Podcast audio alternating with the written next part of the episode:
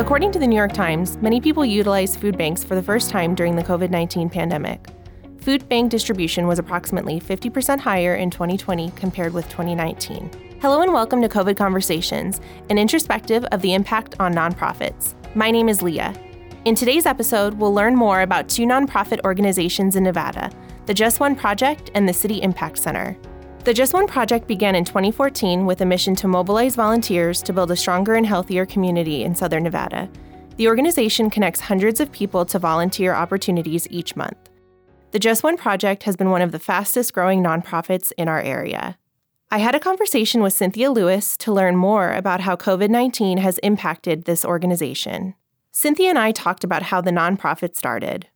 We basically started out of the trunks of our cars we would just call friends and kind of organize different things for them to get involved in. And we served out of the backs of our of our cars, and we used um, the TPC Summerlin a lot as like a hub. So we would just plan our organization, our events through, you know, at Starbucks or at our kitchen tables. We would just get together and you know and kind of make it happen. So we were serving this one area of town uh, for a while. It's called Danner. It's down on Boulder Highway. So we would just kind of do these, we would just kind of show up and host these little events. And we kind of coined the phrase pop up because we just kind of popped up into that neighborhood. So we popped up monthly into that neighborhood for about nine to ten months. And she loves social media and videos and pictures. And so she's always recording. And one of her videos went viral. And Del Monte somehow caught, caught wind of the video. And um, we got a call. And they said, hey, we've got 25,000 pounds of fresh produce would you be interested in it? We were like, absolutely. And so they're like, okay, well, it's in California and you have to get it by tomorrow.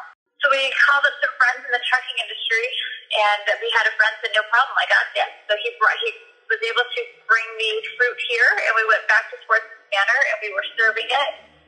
And it was absolutely incredible to watch all these kiddos, you know, having mangoes and kiwis for the first time in their lives because these are just, you know, veggies that, that aren't very common in lower class, um, you know, neighborhoods. And they're kind of pricey. And so again, with the videos, um, Three Square saw that video, and I guess because technically now that I, you know, I know the terminology, that was for uh, food distribution. So they saw what we were doing, and they wanted to come and chat. So we sat down with them, and we then saw the need for direct access to food. So Las Vegas is known as a food desert. They've got a ton of zip codes, um, you know, that are that are food desert, and that just means that in that area there are no like grocery stores. So there might be a Dollar General, you might see a 7-Eleven, but there are no real grocery stores. You know, back in the day they had strip malls, they had huge, you know, Albertsons, Smiths, and all that. But as the economy has gone down, they, you know, they've moved out, and so the food insecurity rate here in Las Vegas is pretty high, and especially for seniors and for children. And so we kind of saw that and decided organically that that's what, we wanted to do, to step up for our community. And so naturally, we um, we have grown to be Three Square's largest agency partner uh, with what we are doing. So our first grant, we got a a brick and mortar on Western and Oakey and opened our doors and that was for serving, serving seniors because nobody was doing that. Now, seniors um, are 10th in the nation for food insecurity here in uh, Nevada. So we opened up our food pantry, and we just wanted to serve with dignity and respect. That's kind of like our big thing. So that's what we started doing. And then we created our pop-up program. So our pop-up program is where we go directly into communities and it's like a mobile market. So we go up and we are partnered with CCSD schools so currently we have 12 locations. They're all on school campuses across the valley. One Saturday a month, it's the third Saturday of every month. We get together and in three hours, um, like this past Saturday, for example, three hours with about 350 volunteers, we served over 17,000 pounds of food. Like the mission of our organization isn't food or whatever. The mission of our organization is to connect people with volunteer opportunities. So just kind of spinning it back to how, you know, we first got started, we knew that people wanted to help and make their community better. So they needed, you know, a place to go to help. So we created our marketplace and our pop-up events at schools as places where people can come to volunteer. And then it just happens that they're distributing food because um, of our food insecurity issue here in Las Vegas. Cynthia and I talked about how COVID 19 has affected the operation.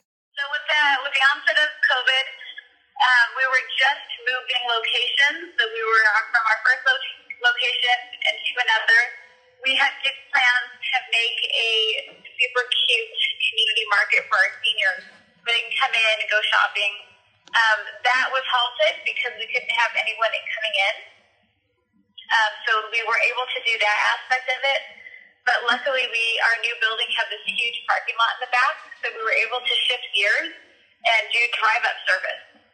So our clients are able to call, schedule their appointment, they pull forward, and they get loaded up um, with fresh groceries by our volunteers. Again, with COVID, uh, came the CARES grant. So where a lot of other businesses um, had to shut down, we actually um, were essential. So we were able to continue working, but not only that, we kicked major booty. So with COVID, um, our food insecurity rate jumped, I mean, basically overnight by 7.8%. And so we got a CARES grant and we were able to employ 36 additional staff members um, for the last quarter of 2020. So that was October, November, December. Um, and we were able to serve, um, we served 5.5 million pounds of food last year we got you know 16 vans and we had these deliveries going out.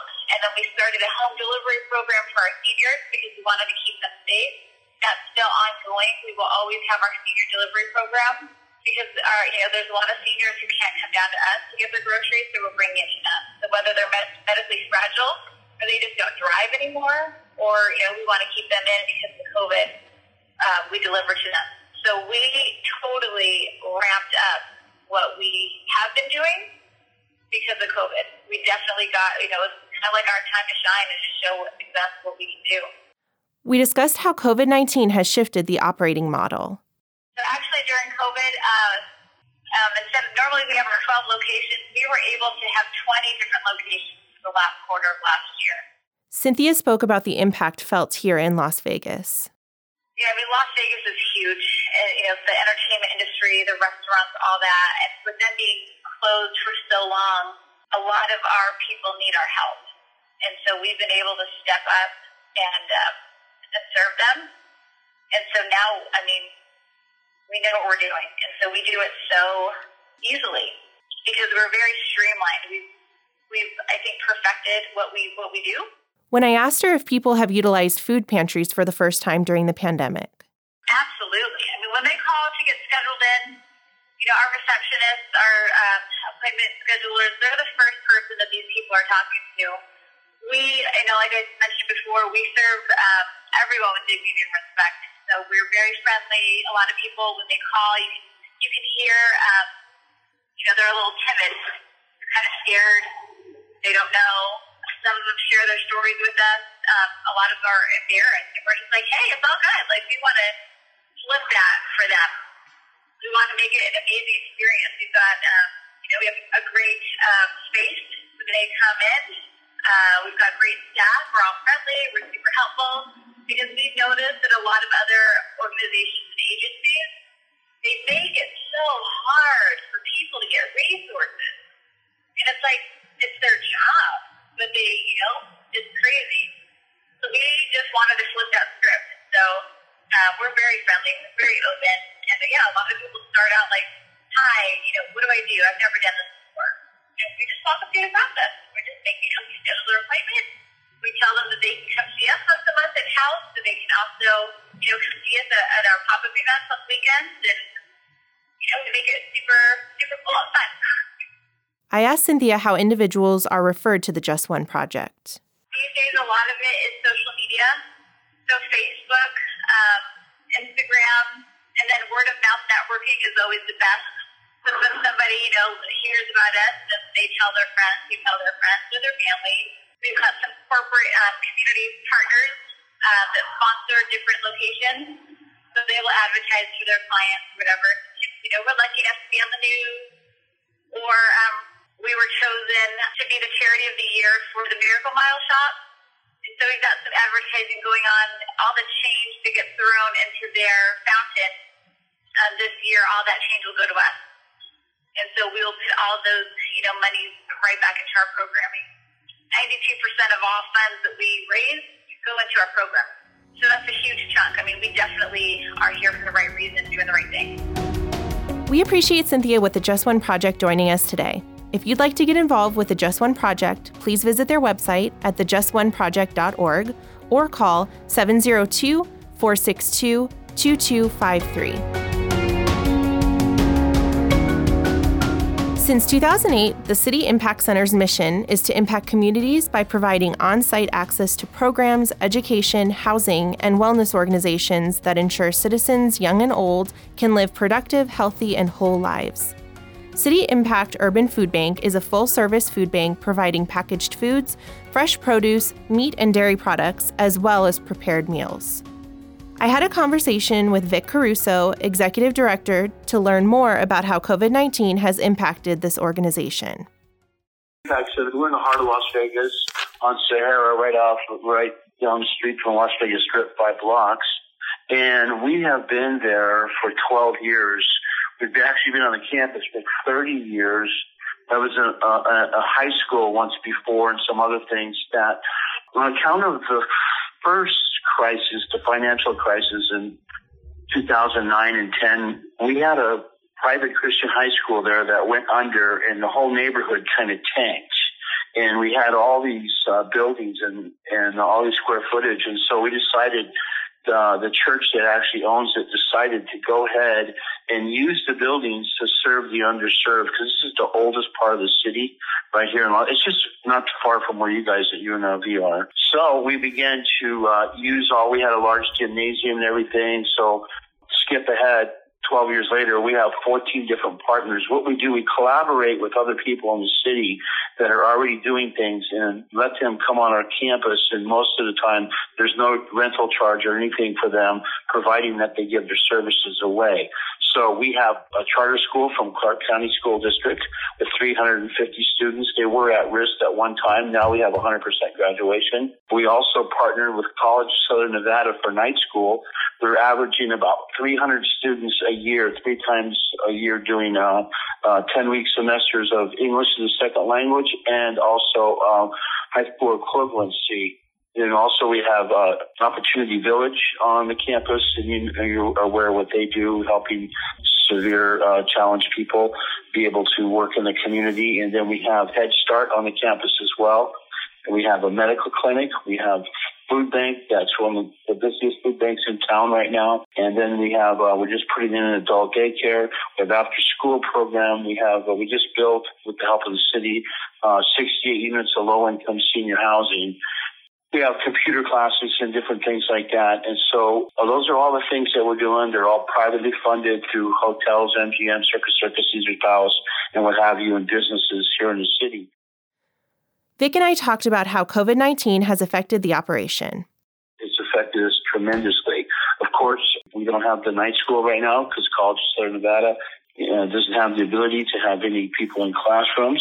Our uh, charter school is online, like all of Clark County uh, charter schools are, and it's uh, hurting our kids very much because uh, we are the hungriest zip code in Las Vegas, 89104. It's the largest food insecurity challenge zip code in Las Vegas. And so our kids would, like a lot of the kids in Clark County, but they took extra advantage of our um, before school program, lunch, and then after school, and then we have the three square backpack program too. And so we're still doing that the best we can with three square and Clark County. Uh, and then also a number of the kids came to our after school program because um, a lot of them live in that it's a rough neighborhood around here, drug infested, crime infested, single parent homes and things. And we are unable to, to pick them up every day and, and meet with them and help them and just give them the support that they need, uh, the meals and the activities and things like that. And so those are all closed. Our medical clinic is still open on a limited basis to the uninsured. And um, our food bank, there was 140 food banks in Las Vegas in March when this whole thing hit, and now there's 10, and there's only two that have walk-in services, and we're one of them. We work real close with Three Square, and so our uh, we've gone from serving 100 families a day to over 300 families a day. So we're doing everything uh, in a different way, uh, a lot low key, you know, following all the, the regulations and the codes of social distancing and all that, you know, the mask and all that stuff. But uh, it's it's affected our people tremendously. But we're doing well. We're getting through it. But it's really changed everything like it has for you and everybody else. I'm sure. I asked Vic about any budget cuts to the organization. If anything else, people have helped us. They've stepped up to the plate and, and have helped us because of, they see what we're doing. And so we haven't had any budget. No, we've been real, real fortunate. We were able to get the first wave of the PPP funds. And, uh, you know, like I said, we're privately funded. So, no, we've been very fortunate. Vic discussed some partners who help keep the nonprofit operational. So we partner very close with the City of Las Vegas, the Mayor's Initiative. We work with Metropolitan Police Department, and then local businesses, and then people of faith. And so that's the three-braided cord that we kind of uh, banner that gives us the strength to do what we do. The top challenge right now is being able to um, keep people fed, of course, and we're doing okay on that. The other thing is that we're really, where we feel it the most is not being able to help the, the neighborhood kids with any after school, you know, mentoring programs and homework programs. And, and, you know, when we would take them different places on weekends and do things uh, I think that would be the, uh, the area that is suffering the most because a lot of the kids are from single family homes and they just don't have any extra activities because their parents are, you know, if they were struggling before, they're really struggling now. And so that's one of our biggest challenges. And um, the other big challenge is, is transportation. Uh, so many of the people we were, we, we were very fortunate. We have three bus bus stops within a less than a quarter of a mile, so we're bus stop rich environment. But more and more people are losing their cars because of the you know the financial problem, you know, not being able to pay their bills. And the other thing is is uh, the home insecurity, shelter insecurity. So many of our people, and the other thing we're seeing, we're seeing a lot of people. I would use like my wife and I as an example. People that have worked all their life, had two jobs, two insurance plans, and everything, and now they've lost their jobs. They've burned through their, their COBRA and they've burnt through their savings. And for the first time, they're finding themselves using services like ours. And, uh, you know, it's difficult. So one of our biggest challenges is helping people be able to get back and forth with, uh, their groceries and, and be able to come to the campus. We appreciate Vic and the City Impact Center joining us today. If you'd like to get involved with the City Impact Center, please visit their website at cicnv.org or call 702 888 4242. As we continue to learn how nonprofits have been impacted, we certainly wish them much success in the months and years ahead. Thank you for listening to COVID Conversations, an introspective of the impact on nonprofits. In our next episode, you'll hear from Southern Nevada Chips it's sure to be another enlightening conversation. Until next time, and thank you again for listening.